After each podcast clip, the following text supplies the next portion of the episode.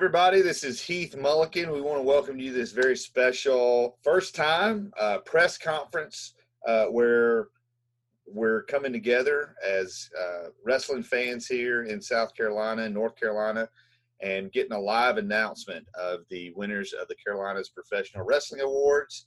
Uh, so it is great to be with you. Uh, we got a couple other people joining us. We may have some other people jumping in. Let's go first to someone who has a great show, but also was a panelist this year, Mr. Joseph Brown. Hey guys, thanks for having me. Uh, Joe is with Suplexes and Microphones. You can find them Facebook, uh, Twitter, YouTube. Some really cool uh, interviews, and they've got spoiler alert. They got a big 2019 uh, plan and uh, so basically, what we're going to do is I'm going to turn it over here in just a second uh, to Robert Truesdale, otherwise known as Redbeard. Robert's going to go through uh, the winners of each award, and then once he's done, um, we're just going to kind of talk about it. Just have uh, a civil a civil discussion uh, about the process. And uh, Joe, you know, love to get your thoughts as a panelist this year, and then maybe close out with some predictions for 2019. So uh, again, we thank you know wherever you're watching this, we're making this available to different podcasts and Facebook pages. Uh, so wherever you're watching this, we just appreciate your support of Carolina's independent wrestling. So without further ado, uh, the man uh, who is uh, just does so much hard work behind the CPWAs and puts up with so much stuff uh, Robert Truesdale. Robert, the floor is yours, and uh, thanks for doing this, man. Well, Heath, I want to say thank you to you, especially for hosting this event and for putting this whole thing together for us here. You know, we, we talked about the different ways we could have potentially made the announcements uh, regarding the winners this year, and I had several different individuals come to me asking for sort of an exclusive about uh, the winners. And in my mind, I was thinking for a way, well, how can we make this fair? And you know, press conference seemed to be the most obvious choice, but I had no way of actually making this happen. So when I brought it up to you, you were the first, of course, to chime in with exactly how we could do this. So I appreciate your time and your effort in hosting this whole thing for us. Absolutely. Uh, so we'll jump into things here with the first category we want to discuss, which is going to be ring announcer of the year. Uh, this category had a couple of new faces involved with it, as we've had a couple of new entrance into the ring announcer fray. Um, it's a category I'll say that we have honestly, you know, toyed with. Do we want to keep this around or not? Because it seems like you know, we have pretty limited stock in terms of real high quality ring announcers. But this year we had a pretty expansive uh, set of finalists.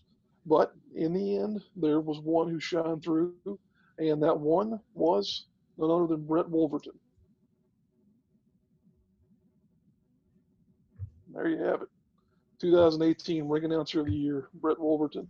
Congratulations to him for, I, I don't know how many in a row this might be, but it might be a baker's dozen at this point in time. Right. No, that, I take that back because Corky Franks uh, won a couple of years ago. So, but congratulations to Brett for sure. And then moving on from there, our next category was referee of the year we've got somebody popping in here joining the press conference, so we'll give them a moment to materialize. It looks like my podcast partner Nate's jumping on here. I, I believe so.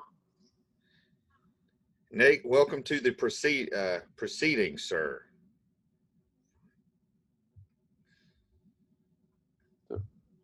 We'll give him a moment to get settled there. But the next category we'll talk about is referee of the year. Um, I think referees are always that individual that gets, I won't say discredited, but they don't get the amount of credit they deserve for what they actually are uh, involved with when it comes to a wrestling match being successful. So these individuals are unheralded heroes a lot of times. Um, but our finalists for this uh, year were Chris Wiggins, Ray Boring, and Jared Fritz. And uh, out of that crew, of course, we're going to have a first time winner. And that winner this year was Jared Fritz.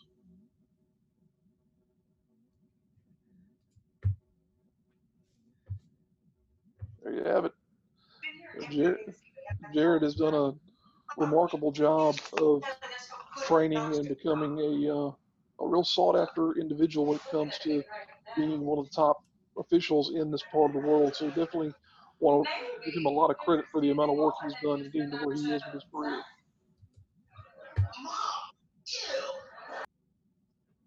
All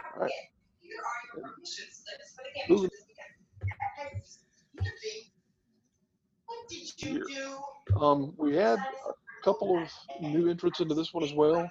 Manager of the year is always kind of a hot button topic because some people say, okay, well, there aren't really enough managers to go around. But then some folks say, well, there's some people who deserve credit and recognition that didn't get it. Um, and this year, I think we really hit the nail on the head in terms of bringing a lot of exposure to the managers that are out there. And we had a good roster represented by the following people uh, George South, Amber Young, Jack Bismarck, Papa Riley, otherwise known as Zane Riley, and Tommy Thomas. And before I get to the winner, I will say that we had a couple of, you know, we, we debuted fan voting this year in terms of the fans' choice polls.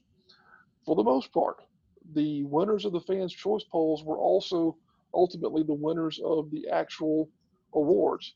This one did not go that way. Mm.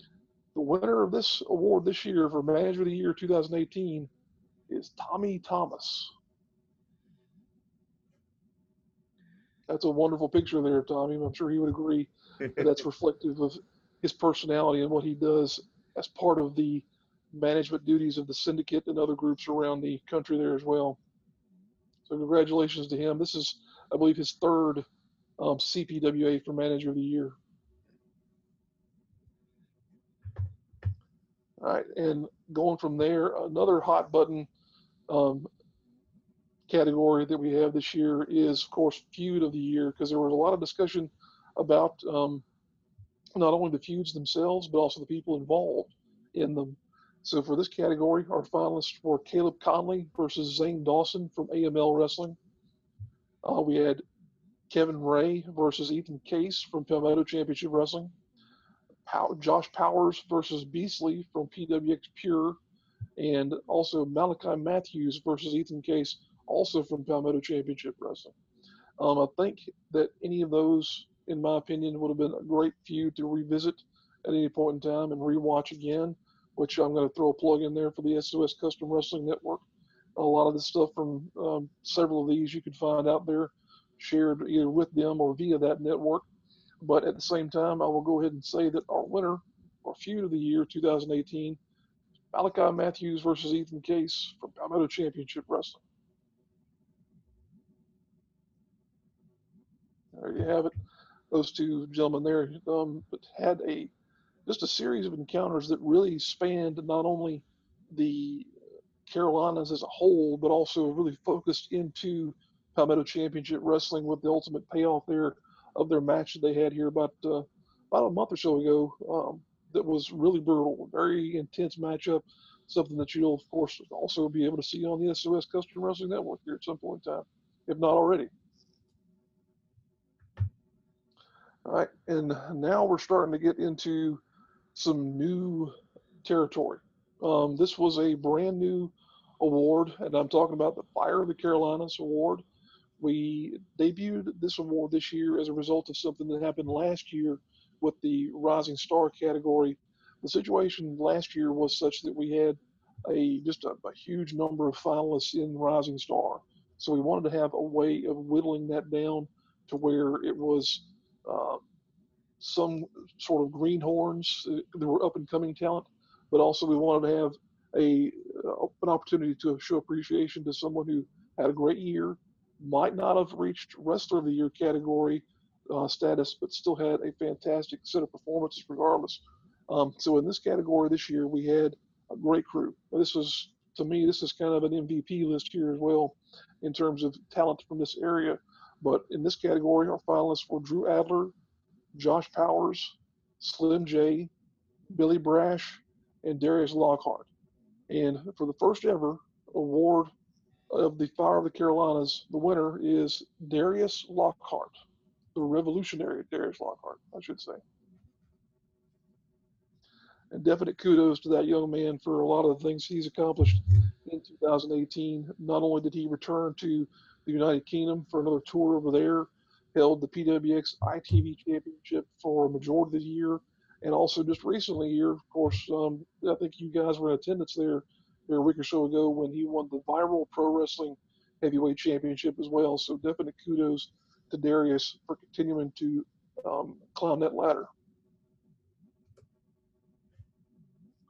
And I mentioned a moment ago that we had a couple of categories where the fans' vote did not necessarily um, wind up winning. But this is, I think, evidence of, again, how much talent we have in this area and just how opinions sort of vary depending on who's um, weighing in at that point in time. But for the Rising Star of the Year category, we had another great crew of up and coming talent. I think these guys are going to be that next crop that we start talking about here, either in Fire of the Carolinas or Wrestler of the Year um, in the next, say, year or two. Um, but our finalists for Rising Star were the gifted one, Yaya, Movie Mike, Kevin Ray, and Devin Cruz. Again, great combination of talent there. But the one that came out on top with the final vote was none other than Yaya. And I've had an opportunity to uh, see this man continue to develop as part of the NAWA roster and several other different promotions across the Carolinas. He's doing great things. He has a combination of that sort of junkyard dog, William Mack sort of mentality, and tremendous um, physicality and what he's able to do in the ring. So definitely, uh, if you've not already, take time out to catch this man when he's appearing in a promotion near you. And I think we can always count on some controversy when it comes to the tag team of the year category. Uh, this year was exactly along those lines. We had some folks who felt as though we should have included a few more um, tag teams in this mix, but I will say that this is probably the top three in the area, in my opinion, for having focused on the Carolinas in 2018. Not to say that we don't have a ton of great tag teams. This is just sort of the centralized crew here. Um, the finalists for Tag Team of the Year were the Sons of Steel, the Monster Squad, and the Dawson Brothers. Dawson Brothers, of course, were the winners in 2017. Um, they did not repeat, however, in 2018 because the winners of the Tag Team of the Year category for 2018 are the Monster Squad.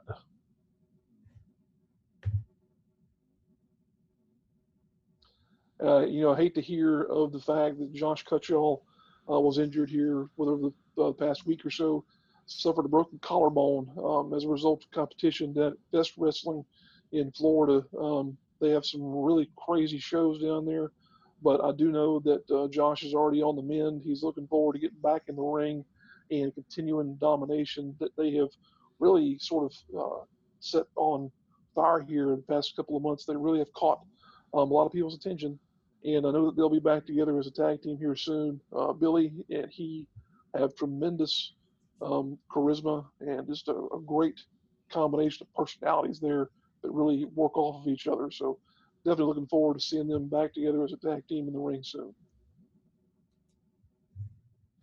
And now we're down to our top two categories, female and male wrestler of the year. Um, in terms of female wrestling around this area, you know, I really I try to encourage promoters whenever I have a chance to talk to them to say, you know, you need to try and have some more female um, wrestlers involved because there really are a lot of talents in this area that are available and that will you know be involved with a promotion just if they're given the opportunity. So um, I do hope to continue to try and get that uh, sort of put over in the coming year to where we can continue to grow women's professional wrestling in this area. Um, there are a couple promotions that do it very well, but there's there are a lot of promotions that can do it better, in my opinion, too. But the finalists for Female Wrestler of the Year were Maddie Max, Savannah Evans, Roni Nicole, and Faye Jackson. Uh, and we have a two-time winner in this category, as Savannah Evans is your 2018 Female Wrestler of the Year and definite kudos to Savannah. She has uh, captured several championships in multiple promotions, not the least of which is uh, Old School Championship Wrestling's Ladies Championship. She's defended that against several top competitors uh, to come into that promotion, and are looking forward to seeing what she can do there and elsewhere in 2019. All right, and we're down now to the final category, Wrestler of the Year. I'll tell you, this to me in 2018 was sort of a impossible category to really buckle down on and say, okay, this is the guy. Until it kind of got towards the third quarter of the year, and it started to really shine, in my opinion, as to who it was going to be. Um, there's some great names and some great people involved in this category. We probably could have named a few more, but the top three in terms of the finalists for the Wrestler of the Year category were J.D. Drake, of course, who's the current WWN heavyweight champion, Darius Lockhart, who has already been mentioned here previously, and Billy Brash, who's, of course, holding multiple titles as well at this point in the Carolinas. The man who came out on top, the wrestler of the year for 2018 in the Carolinas, none other than built to self destruct, Billy Brash. There you have it. The wrestler of the year for the Carolinas Professional Wrestling Awards Billy Brash there holding the AML Prestige title, which is something he's held for a majority of 2018. And we want to wish him continued success throughout 2019 as he has just had a meteoric rise to where he is at this point in time in his career. And that is our roster of winners there for 2018. Um, at this point, Heath, I will turn it back over to you for whatever is to come next year. Yeah. So, uh, Robert, thank you uh, for all of that. Um, like I said, just really want to have um, more of a, a discussion. So, uh, I guess let me start out. And um, Joe and Nate, if you guys want to jump in, jump in uh, any, any time. Let's just kind of have like a, a, a roundtable discussion. Um, look at looking back, Robert, over the over the year I know you get you get the nominations and you're you're formulating everything. Um, what was a name? Who who was a name that you thought for sure at the start of the year? Well, this person's definitely going to be a finalist for something. That didn't that didn't become a finalist, but still had a great year. Anybody? I'll tell you, there there there are actually three names that I could bring up sort of immediately one of them dawned on me as we were having some meetings and discussion here um, about the finalists and whatnot, and uh, that's Tracer X. Mm. I think uh, Tracer had a tremendous 2018. I think there are a couple of different categories that he could have qualified for, um, but he, I can't, I can't, say why, but he just wasn't there. Um, another one, um, of course, Anthony Henry. Anthony has had a great 2018, but I think he's another one of those guys who has and it's a, it's unfortunate, but it's also great. Uh, it's it's very weird to say because you have bad, good, and it's all right here in the middle, to where he's kind of outgrown the Carolinas, and he's branched off and done great things in a lot of different places. So kudos to him and all these guys who get out and get over, as the saying is going uh, these days. Um, I think he's another one that could have been in that mix there as well, and I'd say also a John Um, because he's he's always got to be in the conversation, in my opinion. Until he, I don't know why, but until he finally gets that opportunity at a bigger contract somewhere, he's always to me going to be in that top group of talent that we have in this area. Yeah, I I think you know it's kind of a catch twenty two because when I think of Tracer, and I'm, I'm thinking back to how many promotions in the Carolinas he, he worked for. I mean, may I mean, if you dig down deep, like he may have worked more promotions than anybody. I mean, I don't have the numbers in front of me, but that which is a great thing. But then it also may be a, a bad thing because if you're just kind of hitting spots here and there at places, you don't really get a chance to kind of move into the main event picture. But I mean, he's had great matches, uh, uh, great matches everywhere. And yeah, I was I was uh, really surprised, uh, just like just like you. Um, any any of the winners? Uh, were there any of the winners that you thought, oh my goodness, that's kind of an upset, or if did it kind of track with where you were at personally? One of the bigger ones to me was tag team of the year. Um, I, I didn't know really how it was going to go, especially right. after our finalists got uh, named there. Um, some uh, people were really looking forward to seeing like the gymnastics or um, uh, Ugly Ducklings in that category. But here again, you know, they've, they've outgrown sort of the Carolinas. Not to say that they didn't have great matches here in 2018, but you know, once again, they spent a lot of time developing their brands and doing a lot of great things outside of our territory as well. Um, but the Monster Squad, I think, surprised some people right. to be in that area and to call it on like they did. But they caught fire at the right time of year. Um, you know, we talk about awards season right. a lot of times in regard to these things, and it is sort of timing. And in their case, they had some great things happening towards the end of the year that really put them at the forefront. So I think that was something that probably uh, caught a lot of people um, by surprise, uh, more than likely. Um, that's probably that's the biggest one I would say. The rest of them were pretty pretty close. I think um, Rising Star could have gone a couple different ways there as well. Um, but again, Yaya um, had a great second half of the year. Mm. Uh, the ladder match, or excuse me, yeah, it was it was the ladder match um, at uh, AML Wrestling's event there with Impact Wrestling, where they were all fighting for the Prestige Championship. That was a, a crazy match that sort of put him on the map. Um, but still, you know, he has done some great things, and I'm sure he'll continue to do that in 2019. Hey, uh, Joe, let me ask you a question real quick. I, you know, I was able to be, uh, Mark Whitman and I were able to be a panelist last year, kind of the same situation as, as you and Nate. There were times, you know, we wanted to split our vote. Uh, but what was the what was the experience like for you? Like once you once you were asked, uh, you and Nate, once you were asked to be panelist, like did you did you find yourself watching more wrestling and uh, get more into it, and what was the experience like? Uh, Nate, you want to go first on this? Uh, sure. Um, yeah, I watched a few more tapes. Um, most of the candidates I was already, you know, pretty familiar with, and um, Joe and I just, uh, I don't know if it's familiarity or just um, being of a like mind. We tend to agree with each other pretty often anyway. So, as far as combining a vote together, that was pretty easy for us. Yeah, we only had uh, one or two that we compromised on, right, Nate? Yeah, I think so. Everything else was pretty, pretty much yeah, yeah, yeah. You know, all right. in, all in agreement. Yeah, I, am like Robert. I was uh, so I'd love to get y'all's th- thoughts on this. I definitely feel like the Monster Squad had a, had a really good year, very deserving. Uh, they had a tremendous run in Palmetto Championship Wrestling. Uh, just a real hot streak. Um, the just the different teams that they beat. Um, but they weren't on my radar uh, at the beginning of the year for for tag team of the year. I you know I guess I had gymnastics, the Ducks, and I'm sure those guys uh, got got nominated.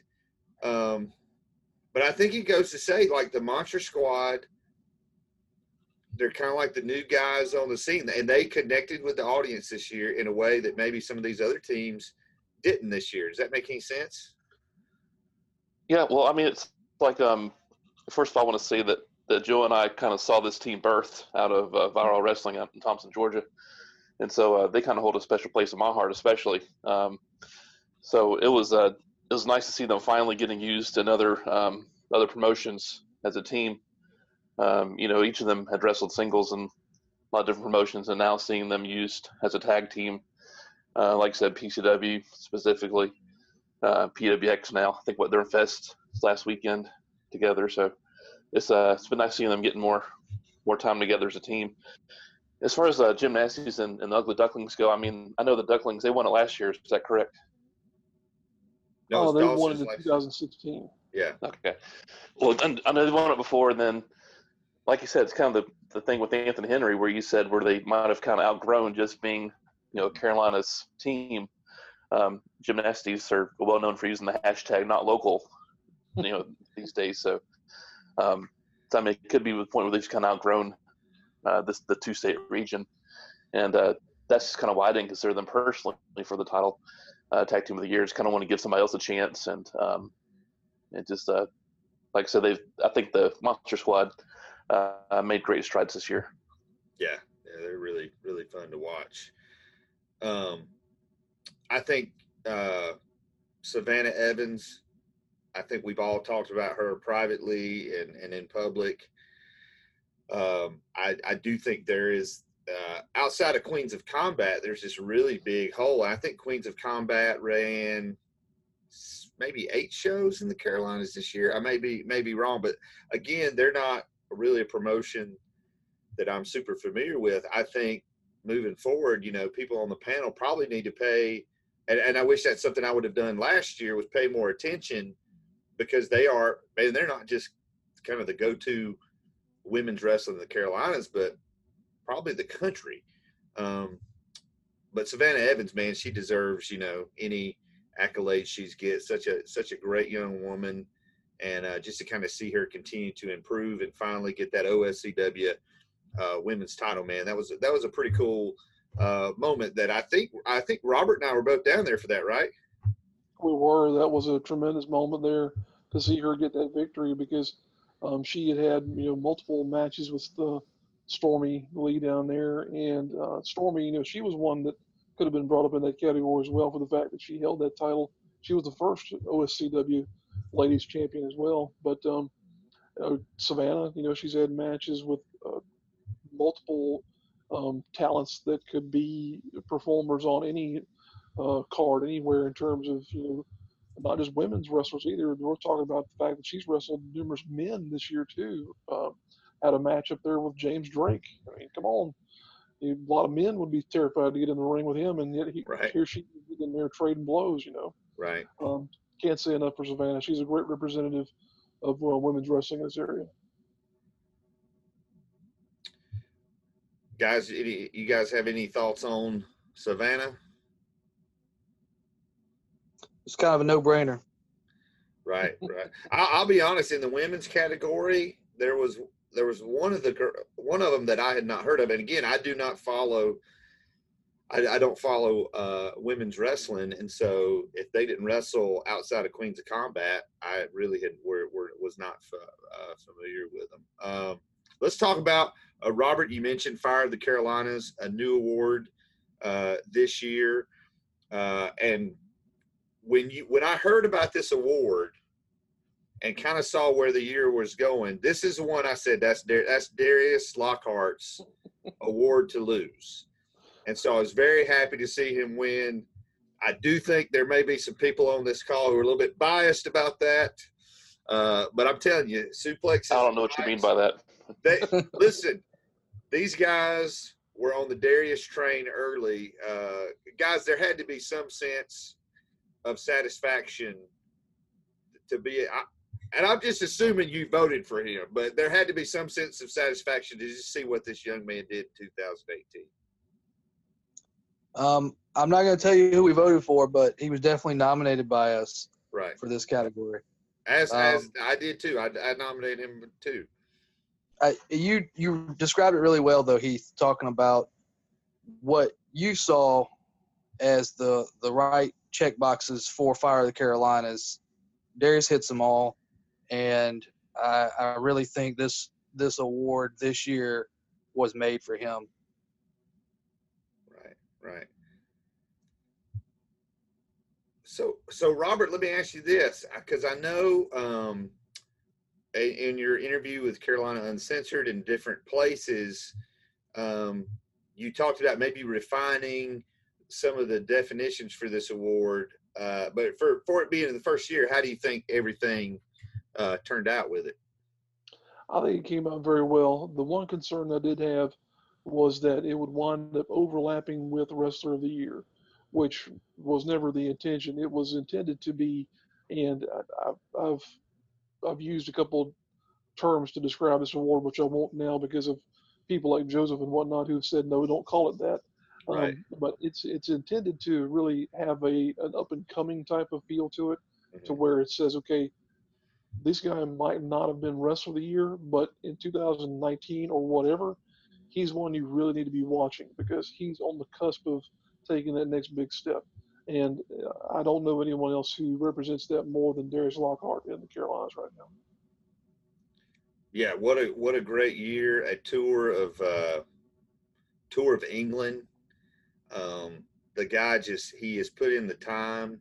He is one of the nicest young men you will meet, inside or outside of wrestling. And uh, I, you know, I was really happy for him. I, I tell you, I, I would, um, and it's one of those things to where it's on sort of a wrestling bucket list, but I would love to make a similar tour across the UK to see some of those promotions over there and how they do things because um, the fan fans in you know, fans of sport in uh, the United Kingdom period are just really really intense with how they get into it and whatnot. And I love that. I love the passion that they show, right. and um, it just would be a really cool thing to see in person because they've got a lot of really uh, top-notch promotions over there. WWE did not start the UK division for any random reason whatsoever. They they knew what they were doing when they started that. So um, definitely kudos to Darius for going across the pond and uh, taking the time to continue to build his brand. Uh, I'm trying to think. Uh, I'm just trying to go through my mind. Who I, I want to make sure we talk a little bit about each uh, each award. Uh, let's talk about Rising Star of the Year. Yaya is a guy who um, I did not get a chance to see live this year.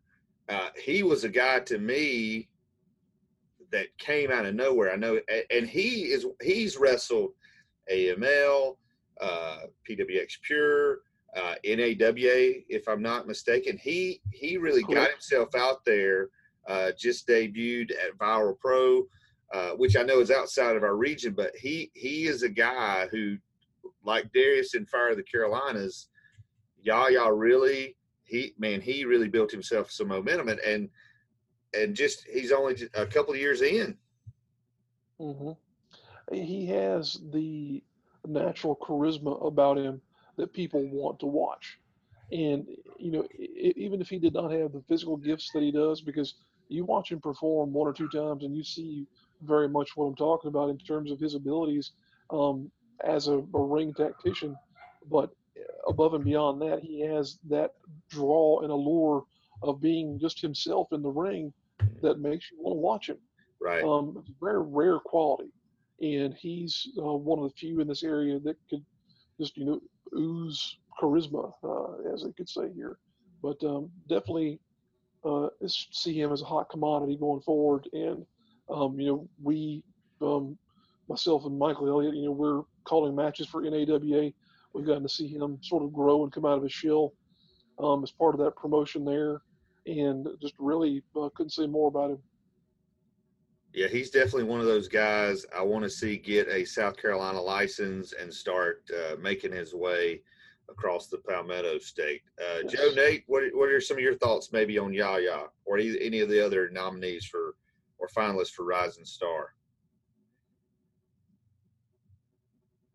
Uh, I actually got to see Yaya uh, this past Saturday at a viral for the first time. Got to see him in person. I'd seen videos of him and clips, and um, I got to say, uh, it didn't do justice seeing him in person and just seeing, as Robert mentioned, his interaction with the with the crowd. Um, it seemed very natural. It didn't seem um, forced or like you're pandering. Uh, he's just uh, seems to be a very likable guy as far as personality goes, and just uh, just kind of an it factor. It's just natural, you know. As a as Enzo would used to say, you can't teach that. It's just one of those things that uh, either have it or you don't. Right. And uh, and then plus his in-ring ability, just the uh, the way he, he gets up for his drop kicks and his his flips and, and dives, things like that is just uh, his swanton, just things like that. It's just uh, you know, a guy of his size shouldn't be able to do as easily as he does. So, um, you know, I remember seeing Bam Bam Bigelow just being amazed at his agility, and uh, he's got Bam Bam beat easily. So. Joe, any any thoughts on Yaya? I love Yaya. I believe in Yah. Um, uh, after I saw him at Pure, I, you know that, that was one of the ones that I said I got to see more, and then he was uh, obviously one of my nominations for this award as well. Uh, there were there were a lot of good, very well deserving nominees though, and uh, I think I mentioned to Redbeard. Uh, if I could do anything over again, I might nominate a few more people for various categories. Not all of them, but one or two more. Um, but I think I think we did pick some really great ones. And uh, Heath, I'll jump back in here to reiterate a point that you made a moment ago. Uh, talent out there, if you're watching this or if you're seeing this, spend the money, get yourself an, an SC wrestler's license, and come join the fun. Because guess what? There are promotions here who will be glad to put you on a card if you're licensed and able to work. Uh, trust me, the number of promotions is growing in this area, and uh, there's money to be made in South Carolina. So just keep that in mind. Yeah, and I and this is just me personally. To me, and I you know I don't I don't mean to beat a dead horse. To me, as as as a fan, as a not just a fan of wrestling, but a fan of the CPWAs, as somebody who talks about all this stuff, somebody it, it is the Carolinas. It's a plural thing in the awards. So if if I'm having an opportunity to vote, I'm always going to lean a little more toward somebody that's wrestled in both states. So I encourage, yeah, all the young guys, you got to get out there and um, make it happen. Uh, Robert, there's been a lot talked about last year with that award, the Rising Star. I think there were like 14. There were so many finalists, and it, and this year you cut it back. I think you said three to five years experience was the max. Uh, how do you think that affect? I mean, obviously affected the sheer numbers, uh, but did that have the desired effect that you wanted in that award, going more to a younger performer? It did, and that was the the real goal of the Rising Star was to, you know, and, and this is I'll I'll give you this this good example and this bad example because we a couple of years ago um, awarded James Drake the Rising Star of the Year category. Well, at that point in time, James Drake had been in the business for in excess of a decade. Right. So, not to discredit him for his accomplishments, but that was not the intention of what a Rising Star Award should have been. Um, and I think we've, you know, we've definitely gotten ourselves on the right track with the Rising Star category now, in refining it to five years or less in the business. Um, we are very fortunate in this part of the world to have a cupboard of talent that is constantly being resupplied thanks to the schools and different programs we have in this part of the world. Um, so I don't think it's a ta- it's a category that will ever not have enough talent to really look at for consideration. Um, the one that we are going to have to try and find a way of refining though is Fire of the Carolinas because I don't want it to continue to kind of you know cross over intersect with um, Wrestler of the Year type categories. I want it to be something that is very specific in saying, okay, this is um, this is definitely a you know talent recognition thing that is almost to wrestler of the year, but not quite there. So we've got to find a way of um, wording it. Uh, and I, I, hate to use words as the reason right. for something not getting over, but descriptively, we've got to find a way to make that really uh, a point in 2019. And I think we will. And, and see, a couple years ago, when Drake won Rising Star, uh, had that criteria, had, had the awards been like they are now, he would have been a runaway for Fire of the Carolinas. I mean, that's that was really, if you go back to that, that was really what he was. He was being voted because he just, I mean, it shows now. He had, I mean, James Drake. I mean, he's been working for so long. These last three years, he's come out of nowhere um, to do some Absolutely. to do some really really big things and some uh, some cool things. Um, manager of the year, Tommy Thomas, great talent. He didn't win it last year, had a really good this year. And if I'm not mistaken, and I could be, was is Elijah Evans the first PWX heavyweight champion that he had managed? Again, I'm I, again, if I'm wrong, I you know I, I apologize. I'm my brain, my memory of, of PWX only goes back a couple of years. I I think you may be correct. I, I don't know that he's ever managed a one of their heavyweight champions previously. I know that um, you know when Anthony Henry had the title, of course Amber Young is associated with him there, um, Ethan Case, he, he's um, sort of a long gun there as far as that's concerned. Um, trying to think of who else there.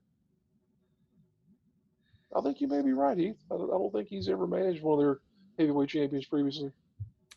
Um, and it, it, you know, at the beginning of the year, uh, was managing the the tag, you know, uh, the tag team champions, uh, and then I think, if if I'm not mistaken, Tommy also managed in some other promotions in, in North Carolina. And again, just um, Tommy's a heat-seeking missile. So, uh, Nate, uh, Joe, what do you guys think of Tommy Thomas? This is on the record, by the way.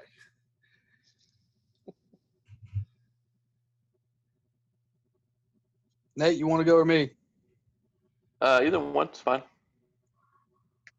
Um, Tommy Thomas is doing great things. Um, the Elijah Evans thing this year, he's managed tag team champs before, but um, I'd like to see him in more promotions. And I'd like to see a lot of these folks in more promotions. Amber, Mikey, all these guys. Um, Bismarck, I think, gave a strong showing for his Mhm. first year as a manager. I know he got a lot of fan votes, uh, so expect to see him winning this very soon. I would I would say.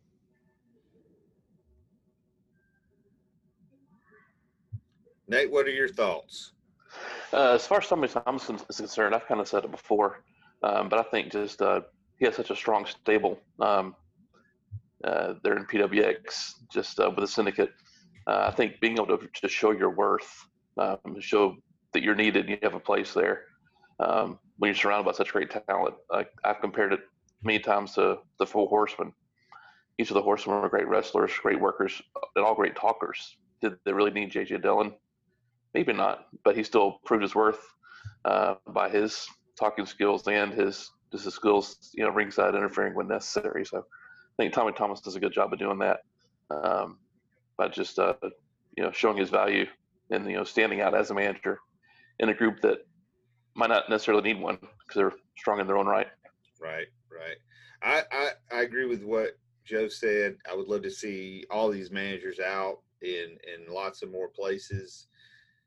Um, you know, would love to see Jack Bismarck at more places. Tommy, Tommy. The sad thing is, I mean, and and and the onus of this is on promoters. Is it, it, it takes money to bring these guys in, you know. Um, but to me, having a manager at ringside that always adds a certain flavor uh, to a match. It adds a certain flavor to a card, um, especially one like Tommy who can who can talk and get under a crowd's skin.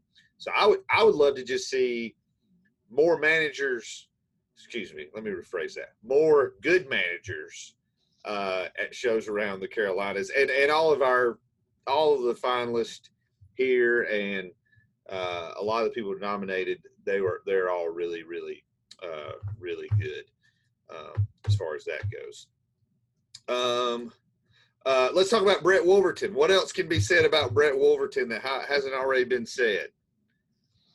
I don't know. I think at this point we're almost to a, a level where this has to become the Brett Wolverton Memorial. Um, uh, what could you say? You know, he he is a not only a tremendous talent in terms of his ability to make a seemingly simple match have a big fight feel with the way he introduces things, but just also a great individual. You know, there are a couple of people that you can always sort of count on looking forward to seeing at a show in terms of when you go to greet them, they're just going to have, you know, a good attitude and whatnot. He typically is one of them. And, you know, that's not just because he has great chocolate chip cookies for sale at most of his shows, but um, just the fact that he's a good dude um, and a great asset to this part of the world in terms of professional wrestling. Yeah, a- absolutely. Uh, yeah, Brett, super great guy. His cookies are delicious. Um, I know Joe and Nate, you guys have have seen Brett probably mainly at uh, Viral Pro uh, as he's become you know a staple down there. What are your thoughts on Brett Wolverton? My wife is over here bothering me right now, saying she wants Brett Wolverton to make her some fudge. I had to ask him before he came to viral this past weekend if he was going to bring any fudge for her, and he said Oh. he doesn't usually do that. So, So I, but yeah, and, and my wife didn't go come to the show. Um, oh man, Brett's but- the company some tickets. Yeah. So, but no, Wolverton. It, I mean, total professional. That's that's really all it needs to be said. He always he always brings in a good element, and and his uh his preview videos for PWX and, and viral, they're amazing. They're just amazing. Nate, And I, I don't know if he does those on. I'm sure he doesn't do those on his own, but that's something I did not even think of in terms of his um, adding value to the promotions that he works for. But they're great videos. Yeah.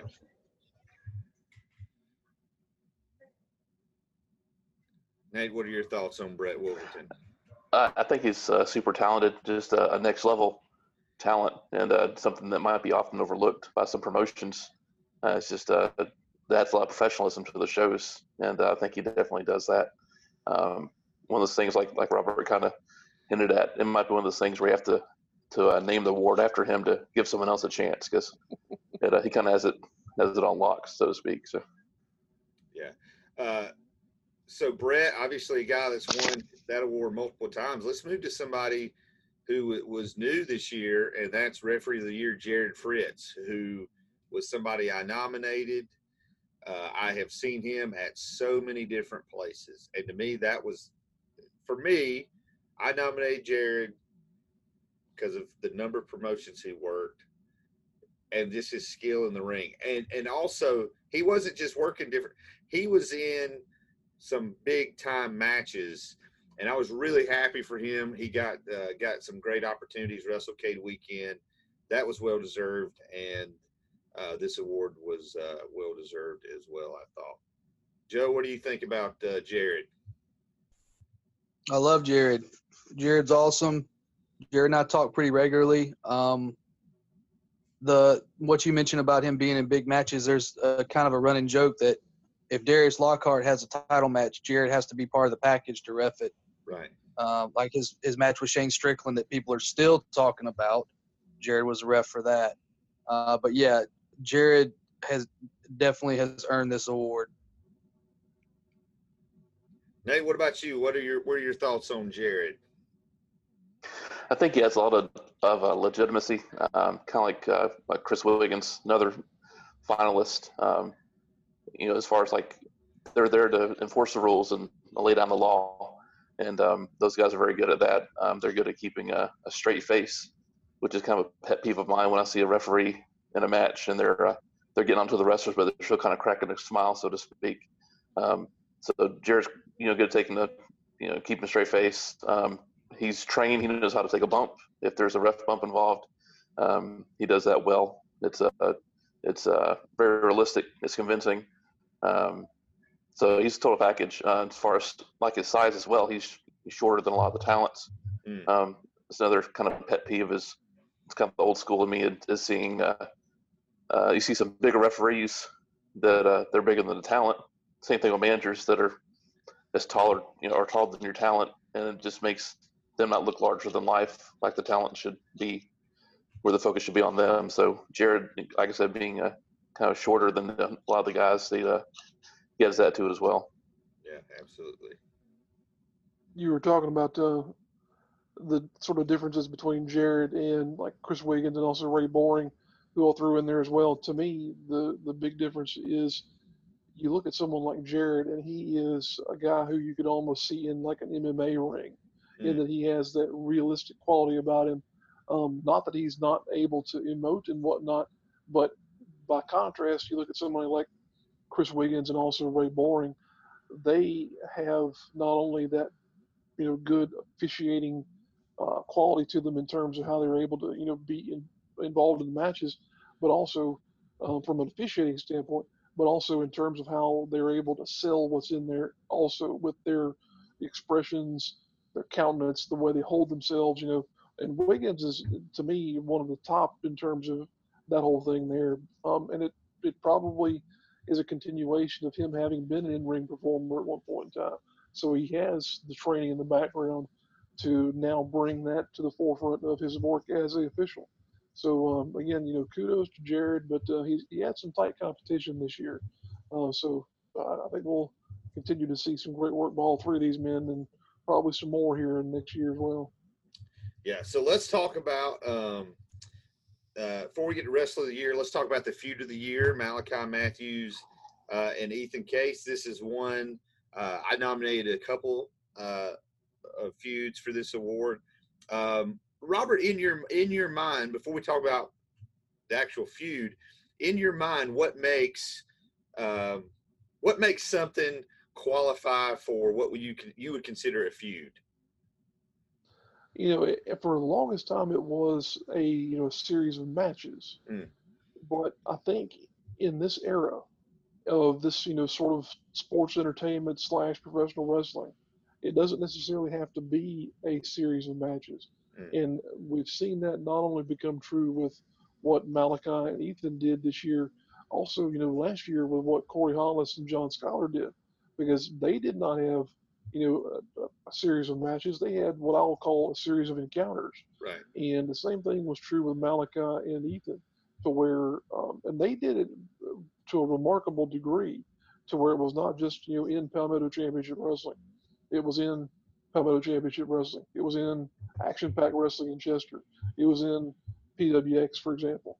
Um, so just the ability to have that uh, combat span uh, various states, various promotions, great piece of work by both of those men.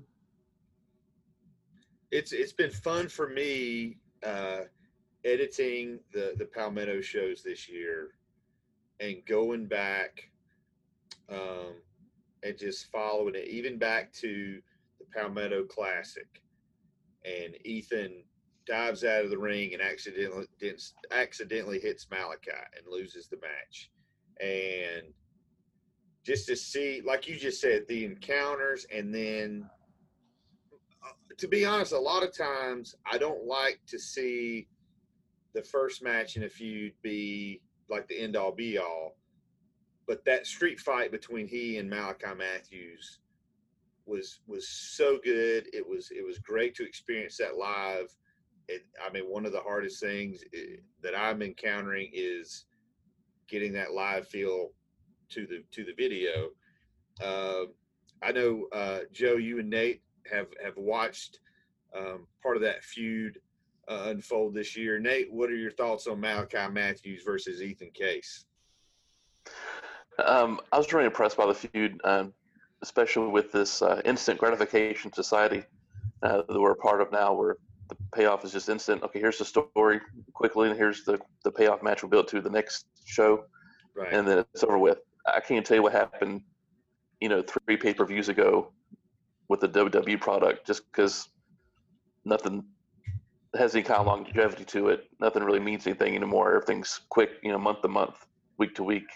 Um, this was a nice slow build that, you know, for that took what a few months to get to the payoff.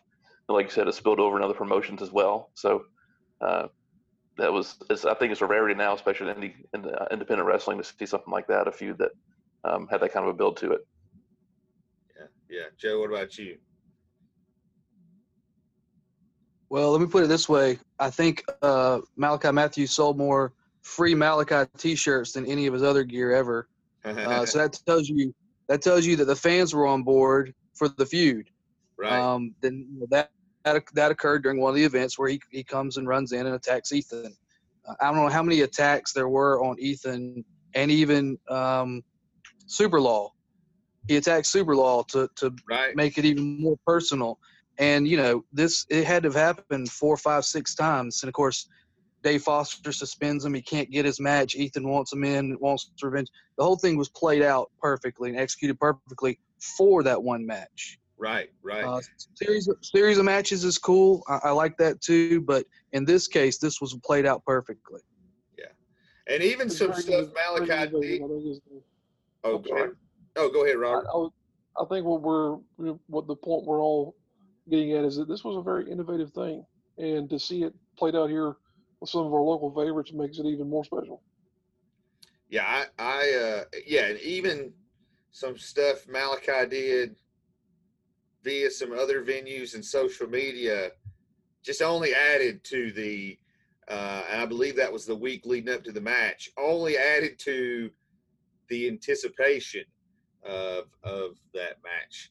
Uh, finally, let's talk about wrestler of the year, a guy who's been around for a long time, a guy who went away for a while and then came back, reinvented himself, uh, went to the New Japan Dojo in California earlier this year, and really just as a professional wrestler, character wise, just stepped it up. And uh, Billy Brash to me really deserved uh, deserved wrestler of the year. What I found odd as I'm looking back over the awards is all three finalists, of the three finalists for wrestler of the year, Darius was the only one that held a heavyweight title in the Carolinas this year, and it was the PCW title, which he held for a couple of hours in, during the Palmetto Classic. Now, Billy Brash had, you know, had the AML Prestige title, Chester APW Carolinas title. He had kind of like um, the the secondary title. Uh, but again, all three finalists, great, great wrestlers. Um, Joe, what are your, some of your thoughts on Billy Brash, who's a double winner this year? Um, if you go back and listen to when we first talked to uh, Redbeard here, that was my choice for wrestler of the year. So I've uh, been on board with with Brash for the whole year. I know Nate's going to tell you Brash is his favorite wrestler too, but uh, yeah, he he has definitely stepped his game up. Definitely earned this. Uh, all the all the I mean, you know, Drake, Darius, can't really go wrong. But but I think really, Billy Brash really stood out this year. I'll turn it over to Nate. Yeah, like I said, just a real strong top three. Um, all three are three of my favorites. You know, definitely my top five. Um, very well my top three, to be honest. Um, but yeah, just look at where Billy Brash has come from.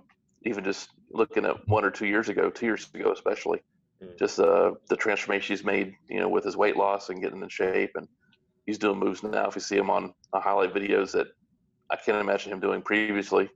Um, his his mic work is excellent, uh, which is it doesn't get uh, get displayed nearly enough. Um, this promo work is really good. Uh, promo video setting up, you know, for an event. Um, some stuff to do with the Monster Squad. Um, they they had a manager when they first started, and uh, it was uh, Mikey Colino, and he's moved on to you know being Coach Mikey with the Ducks, and uh, had you know much success with that. And so um, Billy kind of took over that role as being the mouthpiece for the Monster Squad and kind of being the handler, so to speak, for Cutshaw.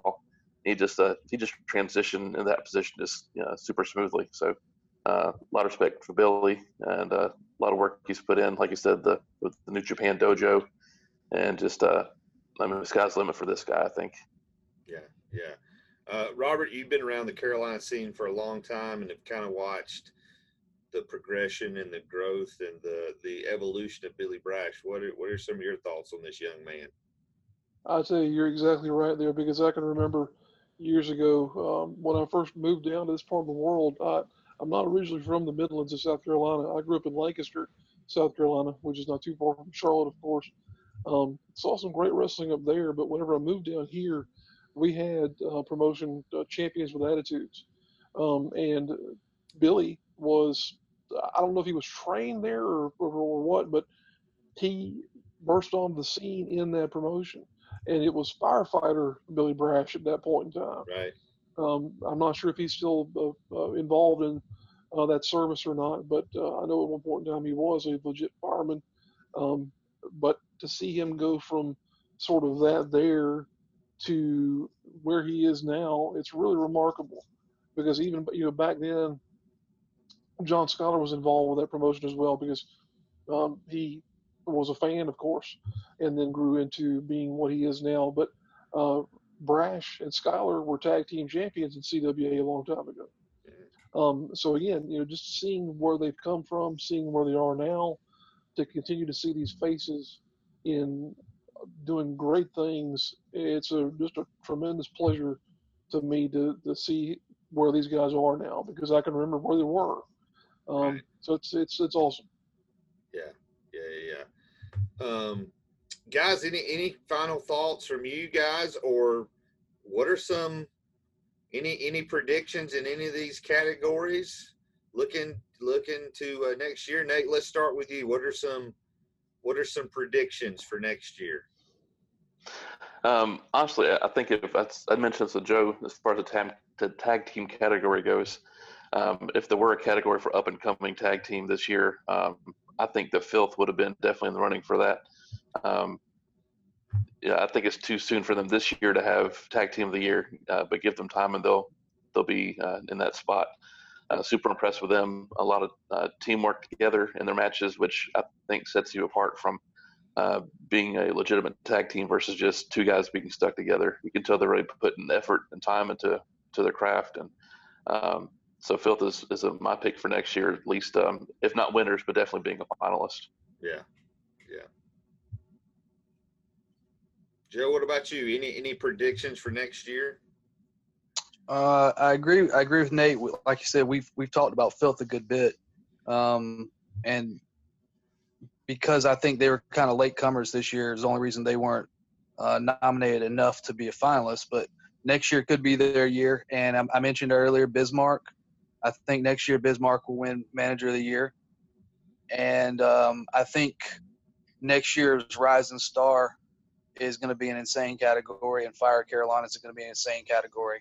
I think there'll be some some people that were not even nominated or mentioned this year that are going to be on that list. Yeah, absolutely. I, I think uh, I'm going to go out on a limb, guys. This is my prediction for the awards next year. They're going to create some controversy and a lot of conversation. You know, I'm just saying. I know that seems like a crazy thing to say, uh, but that's one of the things that makes it great. Is like if uh, if you were doing it and there wasn't debate and there wasn't, you know, uh, strong debate and strong disagreements, um, it just shows to me at the heart of it for most people, not all, it shows their passion uh, for wrestling. It shows their passion for their favorites. It shows their passions for their their favorite promotions. Uh, I think um, I mean, one of one of my hopes for next year, just for the CPW, CPWAs, is that more wrestlers, more promotions, just continue to get more exposure. Uh, whether it's you know through, uh, I, I think about some of the interviews that uh, Nate and Joe have done on suplexes and mics, and really given uh, some of these folks a platform that they have not had before, and they just they ran with it. And you know what I'm trying to do with uh, some of our podcasts, and just trying to get the get the word out, and um, yeah, and hope and hopefully it's just it just continues to grow. Hopefully people um, you know participate. Um, Robert, let me ask you this. I know you did, you know, this was the first year for the fan voting. Uh, you also did fan um, fan nominations. And I, and again, I'm not privy to behind the scenes or anything. I do remember last year that when the nomin when the finalists were announced, there was an uproar from some PCW folks. Well, hey, why didn't this guy? Why didn't this guy? And it's like they weren't really aware. And then this year, I think a lot of nominations came in from people that were following PCW. I think it sh- it showed, and, and rightly so. Well, well deserved it. Um, but what do you want to see happen before I get in your predictions? How does what's your vision kind of for that fan involvement, not just for the nominations, but for that fan voting? I would love to continue to get more input from the fans in terms of what they send in. Uh, you know, we uh, this is something that I have kind of held to myself, but I'll go ahead and say it now if you're watching this and you feel like you were maybe left out or glazed over or whatnot, please keep in mind, you know, that we were trying throughout the entire year to get people to send us material. Trust me, I don't have a problem watching more wrestling. Right. If you send it to me, I'm going to watch it. And in that same regard, if you think that you've done enough to get noticed and to be a finalist or whatnot, just maybe, you know, for the sake of safety, go ahead and send in that nomination because it never hurts. Um, you know, and it, it, I want to say one of these things as well. Um, as far as you know, people will feel like they're coy about sending in a nomination or whatnot. Don't be, Right. because here again, you might have a diamond in the rough out there, and I fully admit that that is a possibility in one of these, you know, little far off promotions and somewhere in the middle of nowhere in North Carolina. There might be a guy out there who is the next Cedric Alexander or the next JD Drake or whoever. Um, we'd love to find out. I'd love to be able to say, hey, you need to go look at this guy. And, you know, that's been the case here. Um, like, I'll, you know, you were talking about predictions for next year um, and talking about, you know, people who've been sort of discovered from the middle of nowhere. Um, one name that I'll bring up immediately in terms of looking at 2019 is Lucky Ali. Um, I think he's a young man who is he's still got you know plenty of green around the gills, but if he continues to listen to the right people, continue to train and get better, he's going to be one of those types that you can't ignore, in my opinion. Um, and I think people are catching on to him. Uh, they definitely are because he's he's become uh, somewhat of a mainstay at PWX Pure. So there you go. Uh, there's one to look out for. Um, you know, it, there's there's such opportunity right now in the Carolinas for people to come in to this part of the world. It's so difficult to say, you know, one way or the other who's going to be somebody to look out for. But I would love to see uh, the new presence the continued presence of the international superstars, Joey Osborne Yeah. and uh, Blanco Loco. Um, those are two tremendous performers there as well. Um, I really, you know, we were talking about names that did not get brought up. One that I think will be a big time player in 2019 is uh, Montana Black. Mm. Um, big man, big, big man. And, you know, in terms of wrestling these days, you don't see men of his size involved with the business that much anymore. But uh, I definitely think he's going to be one to contend with here going forward. Um, but yeah, I you know we, we talk about depth and we talk about whether or not we're going to have enough talent to go around. I, I still think we do. I still think the cupboard is pretty full around here. So we're uh, we're blessed as wrestling fans to be able to watch uh, what we have here in the Carolinas, and I'm glad to be a little part of it in you know moderating the CPWAs year after year. Yeah, I think I think the next six, seven weeks in wrestling are going to be nuts nationwide in professional wrestling. Um, I just saw today where uh, you've got NXT talent coming to Evolve. Evolve's coming to Charlotte. You got New Japan coming to Charlotte. Monster Factory just announced they got a big announcement Saturday night. You got the possible Elite uh, promotion starting, and it's it's very. It, I mean, there's a good chance some of the folks we're following, even maybe some of these award winners, they're signed by this time next year. And uh, and I, it's like you said, there's a lot of talent, and it'll be interesting to see if that happens and people move on to see who uh, to see who moves up and who just kind of makes the most of uh, of that opportunity. Um, well, I want to thank uh, thank uh, Nate and, and Joe for for joining us tonight. Uh, we are, whether you're listening to the audio of this or watching the video, uh, we are sharing this video with a, a, variety of wrestling podcasts and shows uh, for them to distribute uh, as they wish and discuss. We want, you know, we want this announcement to foster even and more discussion. And make sure if you haven't already, uh, go on Facebook, go to the Carol- Carolinas Professional Wrestling Awards group. Uh, it's a growing group. Over, uh, are we at 2,000 yet? We're getting close, right? Uh, Not quite. We're at thir- we're around 1,300 right now, so we uh, we're definitely growing, and we appreciate everybody who came on board as a result of the fan vote.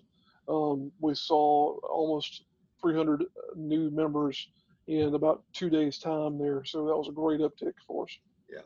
Well, uh, Red Beard, any any closing remarks as we uh, bring this to a close tonight?